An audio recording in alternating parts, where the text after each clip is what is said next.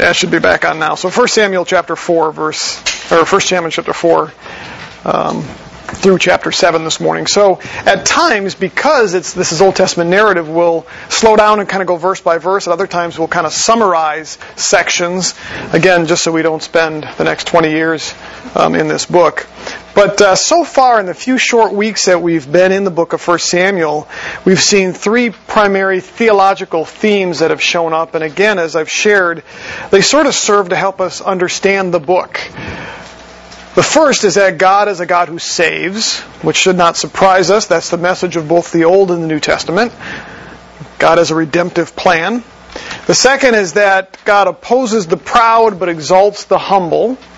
And then the third principle, or the third um, theme, if you will, is that God protects his people but destroys those who oppose him. So these three different truths sort of resonate throughout this book and create the framework to how we understand the events that take place in it. So it's no surprise that we're going to see some of these same principles at work today in this text. What we're going to look at today uh, is probably best summarized as judgment and deliverance. We're going to see God do that. Judgment and deliverance. Our section starts out today with the Lord judging Israel, Eli, and the sons of Eli. So we're in uh, chapter 4 primarily. Let me give you kind of a summary of what takes place here. The last judge recorded in the book of Judges is actually Samson. And he seemingly defeated the Philistines, if you remember that. Brought down the, the pillars of the building they were all meeting in and crushed the Philistines. But that was more of a regional defeat, if you will. Remember, the judges served in different regions. They didn't serve all of Israel at one time, so there were different judges at different regions at different times. And so most of their victories over the Philistines and that were sort of regional victories. But the Philistines were still active in Israel at the time, the land of Canaan. There were five primary Philistine strongholds or regions, if you will, led by five Philistinian kings.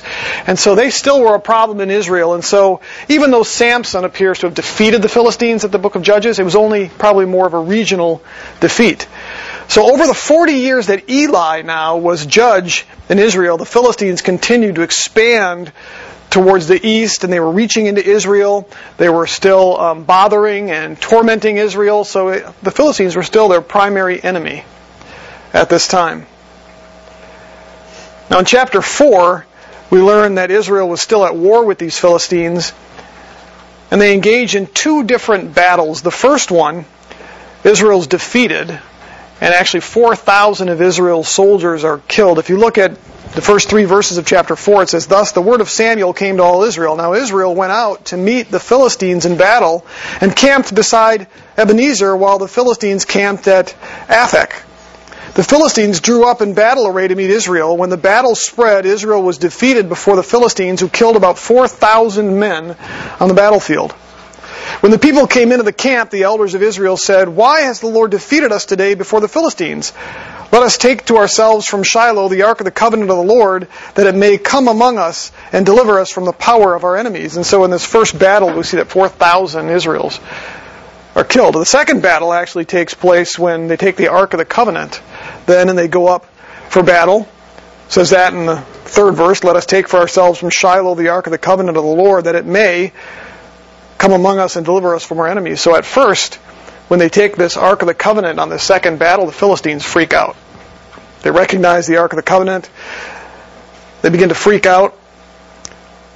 They mistakenly assumed that because the Ark was now in the camp of the Israelites, that it would deliver them, or would deliver the uh, uh Israelites from their army.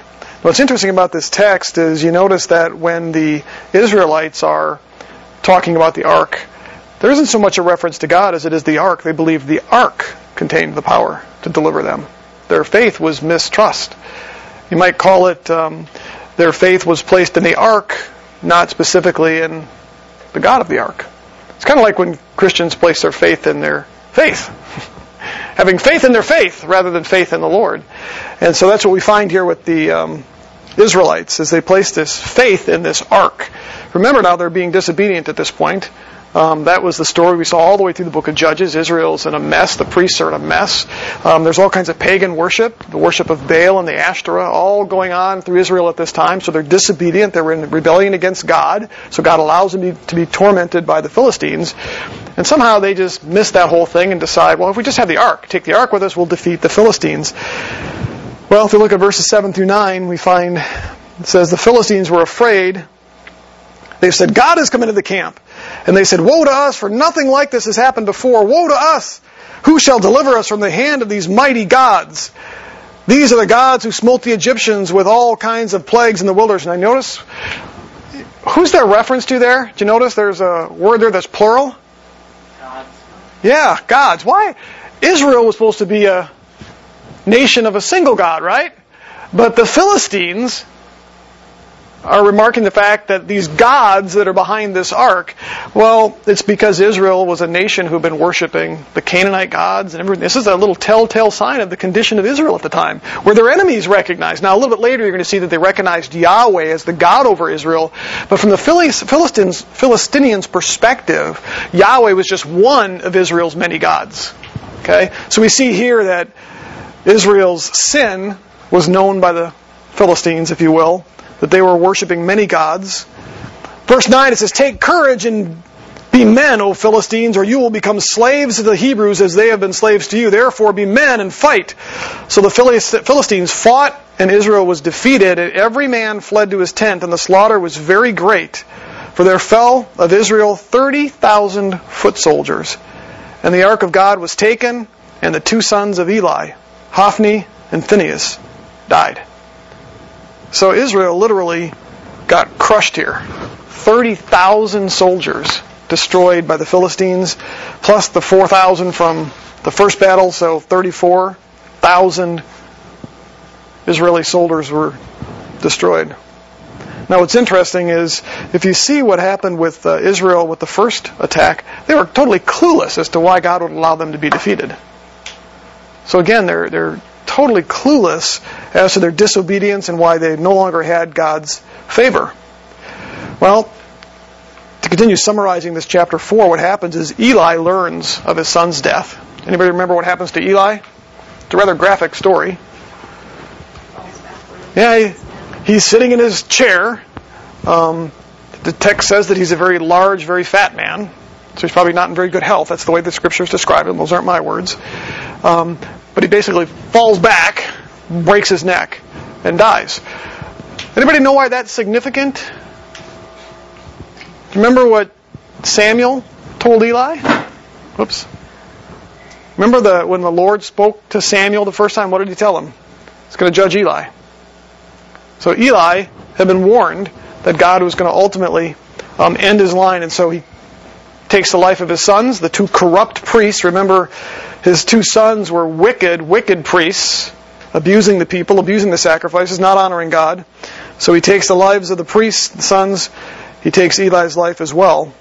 That was part of Samuel's prophecy being fulfilled because God basically promised that he would not only take Eli's life, but that later on he would cut off Eli's line of priests from Israel. So even though Eli's family, if you will, um, would continue on, he would not have any old men, so the men would die at young ages. There would be no elders in his family. But the line would continue, but they would no longer be able to serve as priests. So even though they were Levites, God would prohibit Eli's descendants from serving as priests in Israel as a form of judgment. And that we find happened with Solomon when Solomon basically took the last of the priests in Eli's line, kicked them out of the priesthood, and put somebody in his place. So this ultimately is a fulfillment. Now there's one last piece in this chapter that's important to us, and it's what happens with Eli's daughter-in-law.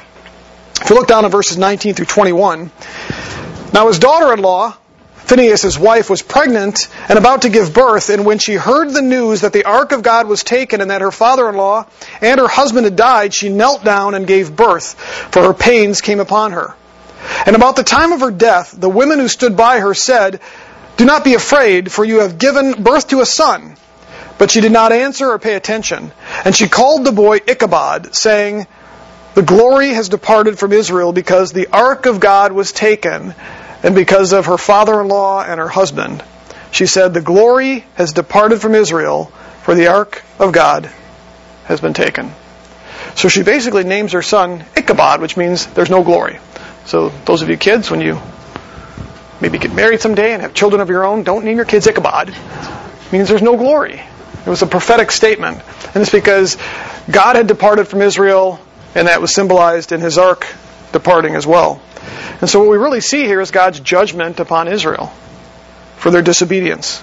So that's the first act of judgment we see in this section. Now, chapter 5, we're going to summarize that as well. We're going to spend more time in chapter 6 and 7 breaking down the verses, but we also see that the Lord judges the Philistines in chapter 5. So immediately upon capturing the Ark of the Covenant, the Philistines find themselves under the judgment of God. This is almost a comical part of the text because of what actually happens here. They first take the ark to a place called Ashdod and they place it in the temple of their god Dagon. Now, Dagon um, and what they do with this is rather interesting because God is going to do some comical things here. When they place the uh, the uh, Ark of the Covenant, and they put that before Dagon. They put it next to him. What's rather interesting about that is, because of the way they placed it, it symbolizes that Dagon had had victory over the God of the Israelites. Okay, so they imagine this: they got this temple to their god Dagon, and they put the the um, tabernacle, or um, the, tab- the ark, in there, and they place it next to him, symbolizing that their God had defeated the God of the Israelites. But I want you to look at uh, verses 3 and following. It says, When the Ashdodites rose early the next morning, behold, Dagon had fallen on his face to the ground before the ark of the Lord. So they took Dagon and they set him up in his place again. But when they arose early the next morning, behold, Dagon had fallen on his face to the ground before the ark of the Lord. And the head of Dagon and both of his palms of his hands were cut off on the threshold only the trunk of Dagon was left to him. So imagine this. You're the Philistines, you're all, you know, rejoicing because your God has defeated their gods, and you wake up the next morning and go into the temple where nobody had been in there overnight, and you see that your God is face down on the ground, prostrate, symbolizing what? Worship. Subservience to the God of Israel, the Ark of the Covenant. Well, you scratch your head a little bit, well, huh, maybe it was a tremor. You know? So you pick your God up, and you got to put your God back up on the mantle. You rearrange it, make it all look good again, only to discover the next morning you show up and Dagon is once again face in the dirt, but now his hands are cut off. And likely it sounds like his feet were cut off as well. Now, what's significant about that is oftentimes armies at that time, when they would capture leaders, would cut off their hands. And they would do that as a form of judgment. They could no longer wield swords. It was a humiliation. So basically, what God has done here is He has totally humiliated the pagan god Dagon in front of the Philistines. Okay? As I said, it's a bit comical. I'd almost love to see that in a Saturday Night Live skit, you know? So we have the first act of judgment there is God judging the, the, the, pagan god Dagon in front of the Philistines. Now his second act of judgment was to actually infect the residents of that city, Ashdod, with tumors, rats, and then ultimately death. Look at verse 6. It says, Now the hand of the Lord was heavy on the Ashdodites, or the Ashdodites, and he ravaged them and smote them with tumors, both Ashdod and its territories. And so we find a little bit later that there's rats and other things as well. God just torments them with plague. Okay? Now, when the Ashdodites finally had enough, they decided to then send the ark to another city called Gath. That's where um, Goliath is from. But the residents of Gath didn't fare any better under God's judgment because they also then had tumors and rats and death. So then they say, well, let's send it off to Ekron, and they send it off to another city. Want you to look at verse 10 because, again, a little bit of comedy here. So they sent the ark of God to Ekron, and the ark of God came to Ekron, and the Ekronites cried out, saying, They have brought us the ark of God of Israel around to us to kill us and our people. So you basically what you find is that these Philistines now are trying to figure out what to do with this ark because every city they take the ark to, God does something to those people. And word starts to get around. So now you're sitting there thinking to yourself, please don't send the ark here. Please don't send the ark here. Please don't send the ark here. And so that's what you see with this last city. Is, oh no, they've decided to drop the ark off here. And again, that city is again plagued. So you look at Ekron in verses 11 and 12, it says, For there was a deadly confusion throughout the city. The hand of God was very heavy there, and the men who did not die were smitten with tumors, and the cry of the city went up to heaven. So they begged the five rulers of the Philistines. They took the kings basically from each of these five cities, and they cried out to them, basically, send this ark back to Israel. We don't want it. So they went from this elation, how they captured this ark, to now get rid of it. Because they realize what God is now doing. Well, they suffered for seven months. They did this, suffering under God's judgment. So finally, they decide they're going to send this thing back. But they not only send it back to God, but they put a guilt offering in it, realizing that they had offended God. And so you find in verses 6 it says, Why do you harden your hearts as the Egyptians and the Pharaohs hardened their hearts? We have had, or we have been severely dealt with. Did they not allow the people to go and they departed. In other words, basically, the, some of the religious leaders were looking at these five Philistinian kings and saying, you better send this thing back. And you better give a guilt offering because remember what happened to the Egyptians when they didn't listen to Moses and what God did to them? That's kind of striking to me because that was significantly, I mean, that was quite a ways in the past. I didn't do the math on this, but remember the Exodus, and then you had the years in the wilderness for 40 years, and then you had the conquering of, of um, Canaan, and then you had the, the years with the judges. So we're talking a couple hundred years probably here before, and yet the Philistines still knew the story of the Exodus and what God had done to his enemies. And so they basically come up with this scheme, and this is in some respects almost a little bit humorous as well. They come up with a scheme to, to they're still not quite convinced that God is doing this. I mean, they're pretty sure, but just to make sure, when they send it back, they say, well, let's take the, the um, Ark of the Covenant, we'll put it on a cart, and we'll get two, they call them milch cows, which were basically cows that were not um, used to pulling carts.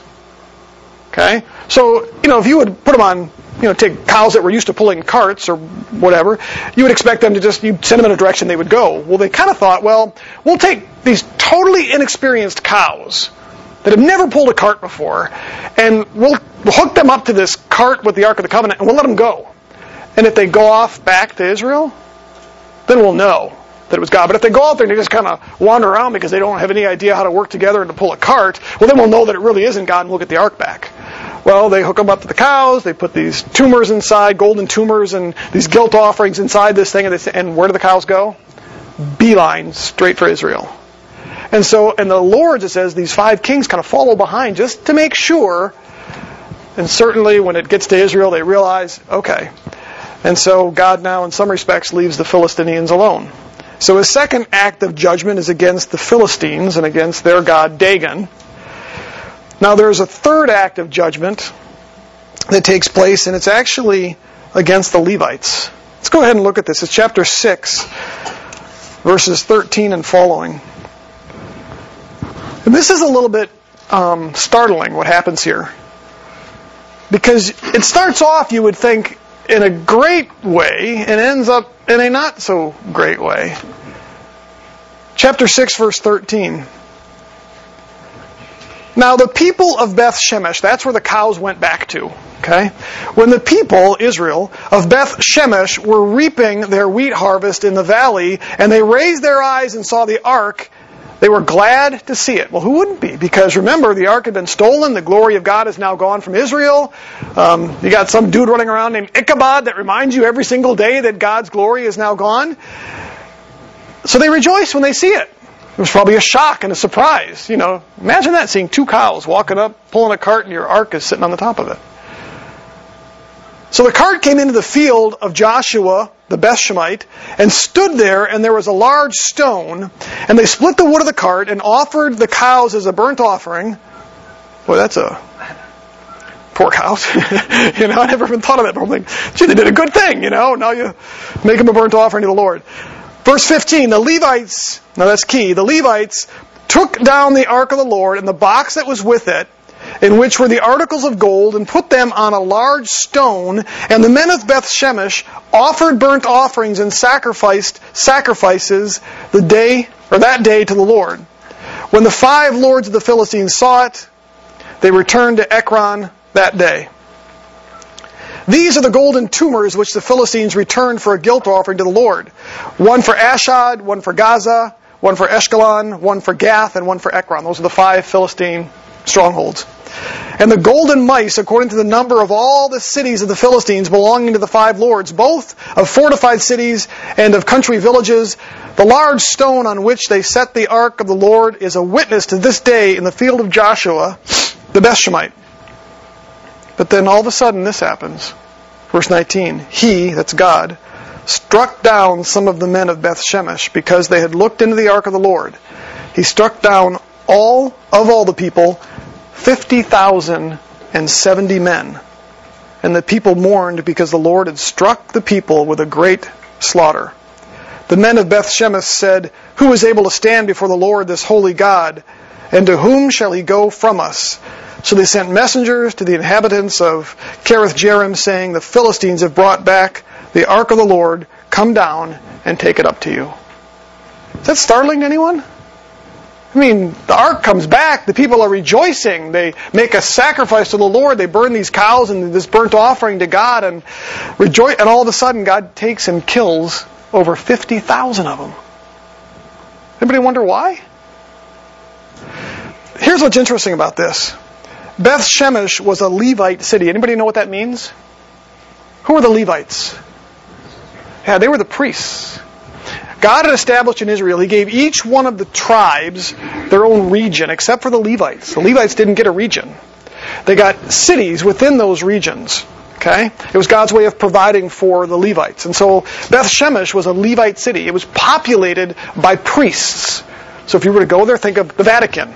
Okay? You go there and there's priests running all over the place. Well, you go to Beth Shemesh, and a huge part of that population would have been priests, would have their wives and their children, but there were also others that lived in those cities that were not priests. But they were populated pretty heavily by priests because that's what they were. They were priestly cities. Okay? So that's what, what we have here. That's the city that they went to. Now, as priests, they were expected to know the law and to care for God's tabernacle, but also the Ark of the Covenant. And there were specific rules related to the Ark of the Covenant. One of them was that the Ark was to be covered, was not to be looked upon. The only one that could do that was the high priest who would go into the Holy of Holies. And so when the Ark of the Covenant, Covenant was in the tabernacle, there was a screen that hid it from view. So even the priests could not gaze upon it. Not only that, when they would transport the Ark of the Covenant, they always had to cover it first before they transported it to prevent the people from gazing upon it. Now, I don't understand all the reasons for that or why God did that, but there was the, the ark was considered sacred and holy, and for part of that, it was to be treated in a specific way. It represented the presence of the Lord, and so there were certain rules applied to that, and one of them again was that it was to be, in some respects, hidden from view. Now, with that in mind, what did these priests do when the ark showed up? Did you catch what was in the text there? Go back and read that. What did the priests do, and why might that be offensive to the Lord? Remember when it comes in, there's a there's something really large there. What was the large object? This big stone, right? We're not probably talking, you know, we're talking probably a boulder, huge boulder. And what did they do with the ark? They took this ark, they put it up on this boulder on display for everybody to see. A direct violation of the law. They put it on display. Now, in one respect, you'd be saying, but isn't that a good thing?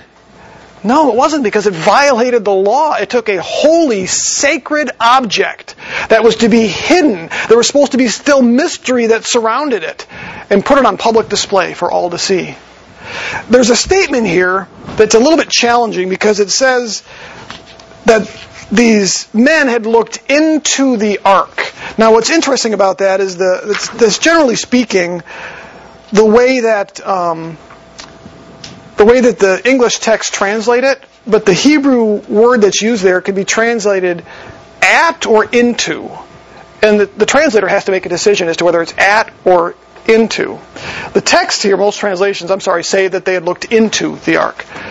Well, imagine 50,000 men all standing in a line, one after another, like a buffet, going, oh, let me look in. And the next one, let me look in. Let me look, just the sheer logistics.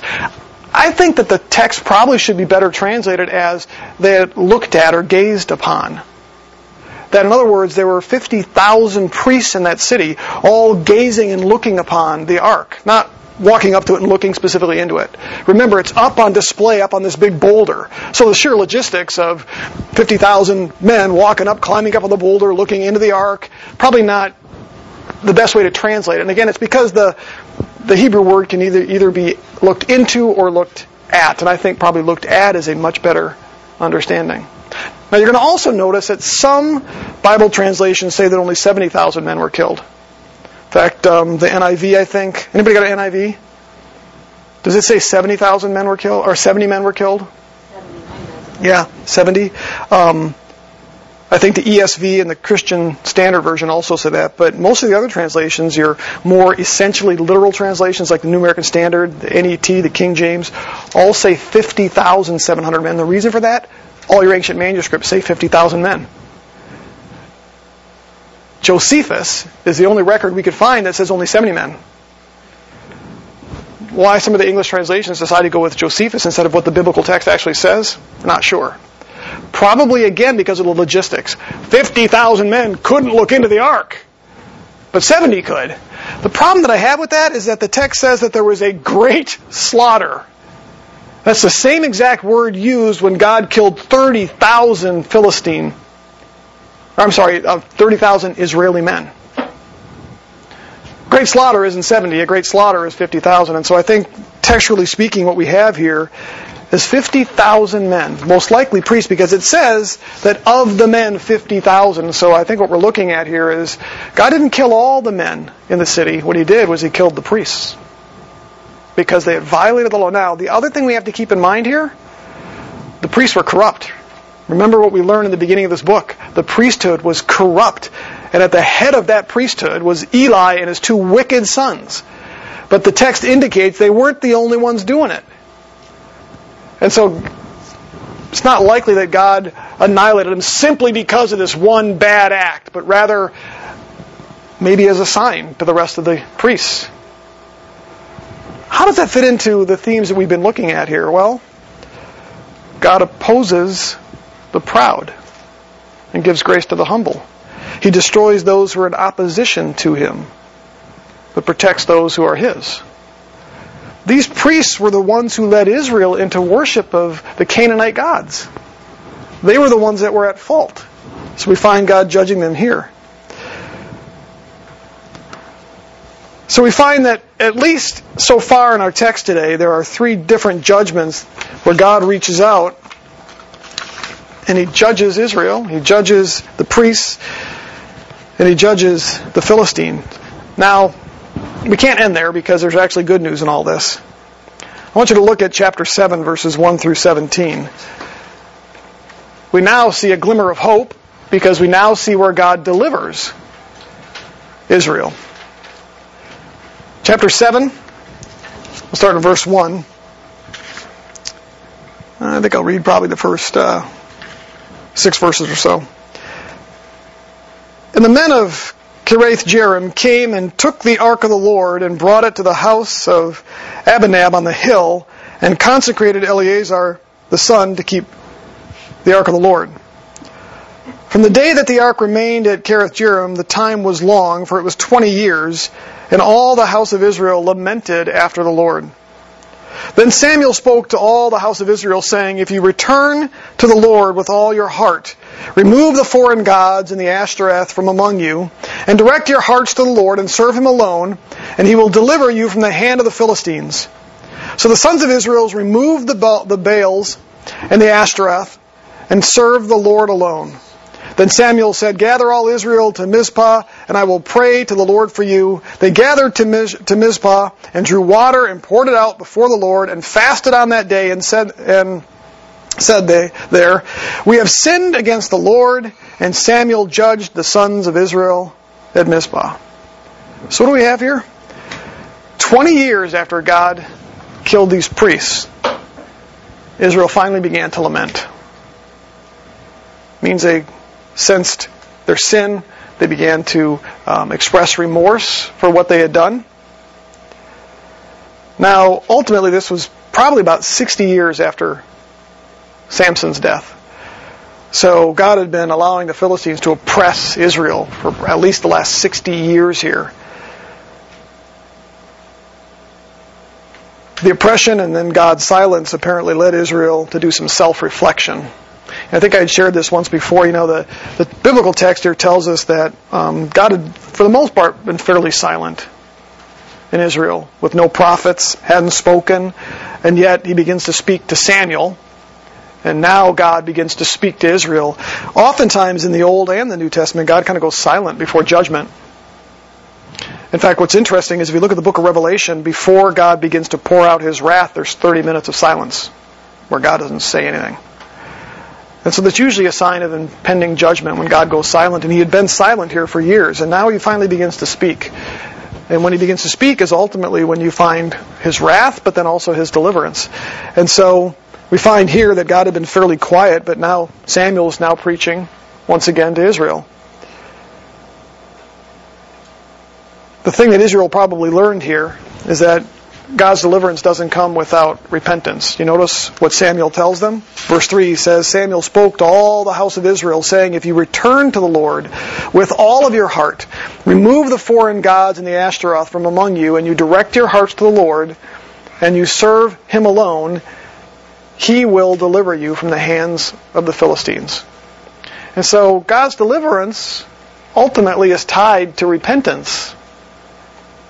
Notice they didn't just say, oh, we screwed up, we're bad. It says that they put aside these gods, something God had been telling them to do. So Israel finally responds. It says they stopped serving the Canaanite gods. And then it says that Samuel in verse 5 began to intercede for them. He prays for them. They make their sacrifices. They confess their sins. They come right out and they say, We've sinned against the Lord. And it then says that Samuel judged them, which means he became their, if you will, their leader. He um, became the one that told them right from wrong, served as a prophet. And as a result, look at what happens in chapter 7, verses 7 through 14. Now, when the Philistines heard that the sons of Israel had gathered to Mizpah, the lords of the Philistines went up against Israel. And when the sons of Israel heard it, they were afraid of the Philistines.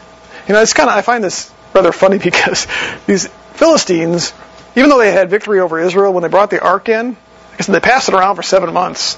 There's no army there. It's just an ark, and yet God just destroyed them simply because the ark was there. They've got to think, you know. The Israelites have the ark back, you know, but they get arrogant and proud and they go up against Israel. Verse 8. Then the sons of Israel said to Samuel, Do not cease to cry to the Lord our God for us, that he may save us from the hand of the Philistines. Remember the beginning of this story? They didn't cry out to the Lord with the Philistines. They went and they grabbed the, you know, they first went out all by themselves, and they got their helmets handed to them, you know. Then they decided, well, we'll take the ark with us. No indication they cried out to the Lord there, and they got 30,000 men put into the dirt. This time, what do they do? They cry out to the Lord because they recognize who it is that fights their battles. They've learned their lesson in some respects here. Now, it's unfortunate that different generations don't learn that same lesson, but in this case, the, this particular generation of Israelites recognize that God is their Savior. So they don't go and fight the battle themselves. They don't go and grab the Ark of the Covenant and take it into battle. Instead, they cry out to the Lord. Verse 9 Samuel took a suckling lamb and offered it as a whole burnt offering to the Lord. And Samuel cried to the Lord for Israel.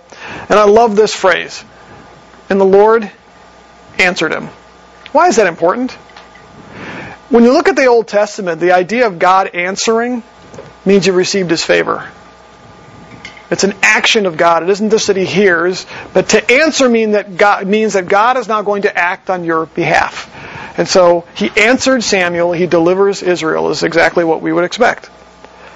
Verse 10 Now Samuel was offering up the burnt offering, and the Philistines drew near the battle against Israel. But the Lord thundered with a great thunder on that day against the Philistines. And he confused them so that they were routed before Israel. The men of Israel went out to Mizpah and pursued the Philistines and struck them down as far as below Bethkar. So basically, God destroyed the Philistines here. Something to keep in mind here. Um, the Israelites weren't able to make weapons in Israel. Remember, the Philistines prevented any blacksmiths from working there? So they basically had some farm equipment. That was their primary tools. And so the only way they could have been delivered ultimately was by God doing what God did. He confused their army, made them all rout and run around each other, and made so much confusion that Israel, high, uh, a lot less trained militarily probably than the Philistines, um, was able to rout them. Verse 12 it says, Then Samuel took a stone and set it between Mizpah and Shen and named it Ebenezer, saying, Thus far the Lord has helped us. So the Philistines were subdued and they did not come any more within the border of Israel. And the hand of the Lord was against the Philistines all the days of Samuel. It means until the rest of Samuel's life. The cities which the Philistines had taken from Israel were restored. So not only did Israel rout the Philistines, but they got back the cities that the Philistine armies had taken from them. So God had gone above and beyond just delivering Israel. He restored to Israel what was rightfully Israel's. Israel, and Israel delivered their territory from the hand of the Philistines. So there was peace between Israel and the Amorites. I'll just read the last couple verses here. Now Samuel judged Israel all the days of his life. He used to go annually on a circuit to Bethel and Gilgal and Mizpah, and he judged Israel in all these places. Then his return was to Ramah, for his house was there, and there he judged Israel, and he built there an altar to the Lord. What a great ending to the story. We have these three judgments, if you will, and we see in that these principles that we've talked about so far in the book. That God truly does um, oppress, if you will, those who are opposed to him and gives grace to the humble, which is what we see here with, with the Israelites, where they finally humbled themselves, recognized their sin, confessed their sin, repented of it. God acts on their behalf. God opposes the proud. We see that three different places in here. We see him opposing Israel in the beginning for their arrogance and their sin. We see him opposing the priests and destroying the priests for doing what they did. We see him destroying the Philistines because of their opposition to the Lord as well. But then we also see him as a God who saves, as he delivers Israel when they repent and when they confess. What's interesting to me about this is, um, and I get more and more convinced of this as I as I continue to grow and mature in my my faith with with uh, the Lord and the more I study, the more I spend in God's Word, is how significantly and how profoundly the gospel is portrayed through things like this. And it really is. I mean, if you, if you look at, you know, each of us that claim the name of Christ did so at a time because we recognized our sin. We did it at a time where we recognized that God is a God who judges, God is a God who um, has every right to pronounce judgment on us. Now, we may not, some of us may not have had quite the, the impression of that. I mean, I literally, um, when somebody shared the gospel with me, made it pretty clear that, Mike, if you don't want to go to hell, there's an answer, you know. So in my mind, I had seen God as this God of wrath and judgment, you know. Others maybe go through a difficult time and realize that life is not what it should be, and maybe they don't recognize the significance of God's wrath, but they recognize something is really not right. And so when we find ourselves humbling ourselves before the Lord, um, that's when God saves. And so it's interesting that you know the gospel is not a New Testament thing; it is a Bible thing. And while we may not see the name of Jesus right here, we do see a symbol, a what's called a type of Christ in Samuel. Samuel in this book here is an intermediary between God and Israel, is he not? He's there to teach the truth. He's there to stand before Israel, to intercede between God and Israel. When Israel confesses their sins, Samuel makes the sacrifice before God. I mean, it's a pretty amazing thing to see how profoundly the gospel is communicated through texts like this. And since the New Testament tells us that this is a tutor to lead us to Christ, it means that we learn things about our relationship with, with God and Christ. God treats us as Christians the same way that He has throughout history, His people. We've seen that with um, Him saving us. He saved us because we repented of our sins. Did He not? He continues to save us, if you will. Um, he continues to protect us. Paul tells us we have nothing to fear because our salvation is now wrapped up in Christ. Just like the Israelites had nothing to fear. Now, in their case, a little bit different. You know, we have our security in Christ because we're saved and we're permanently saved. Israel, not quite the same thing. Israel had to remain in obedience for, to continue to earn God's favor, but it's because we're dealing with a nation, they're not individuals. So, I love the fact that we continue to see the gospel sort of worked out in all of this. And, um, you know, sometimes as Christians we might get a little bit forgetful. You know, um, and I shared this probably more times you guys care to remember, but one of my favorite statements from Earl Radmacher, who was uh, the president of Western Theological Seminary, was so many people get saved and get stuck which means we sort of say that sinner's prayer, we get, you know, we get saved and we're all excited, and then we get stuck in life and we fall back into old sinful patterns and we forget that that, in some respects, puts us in opposition to God. God won't take our salvation away, but certainly He chastises and He corrects because what He really wants is for us to give Him our whole heart and to continue to live in obedience and to continue to have His favor. So just like Israel continued to um, struggle with that, and fall out of God's favor. Christians, in the same way, while we might not lose our salvation, sometimes can find ourselves in a position where we're not really experiencing all that God has for us all the blessings and the peace. And we have to remember maybe it's time for us to think through some of that and think have I been humbling myself? Have I been arrogant and proud?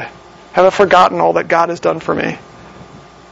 So I recognize that, yeah, he'll judge my sin.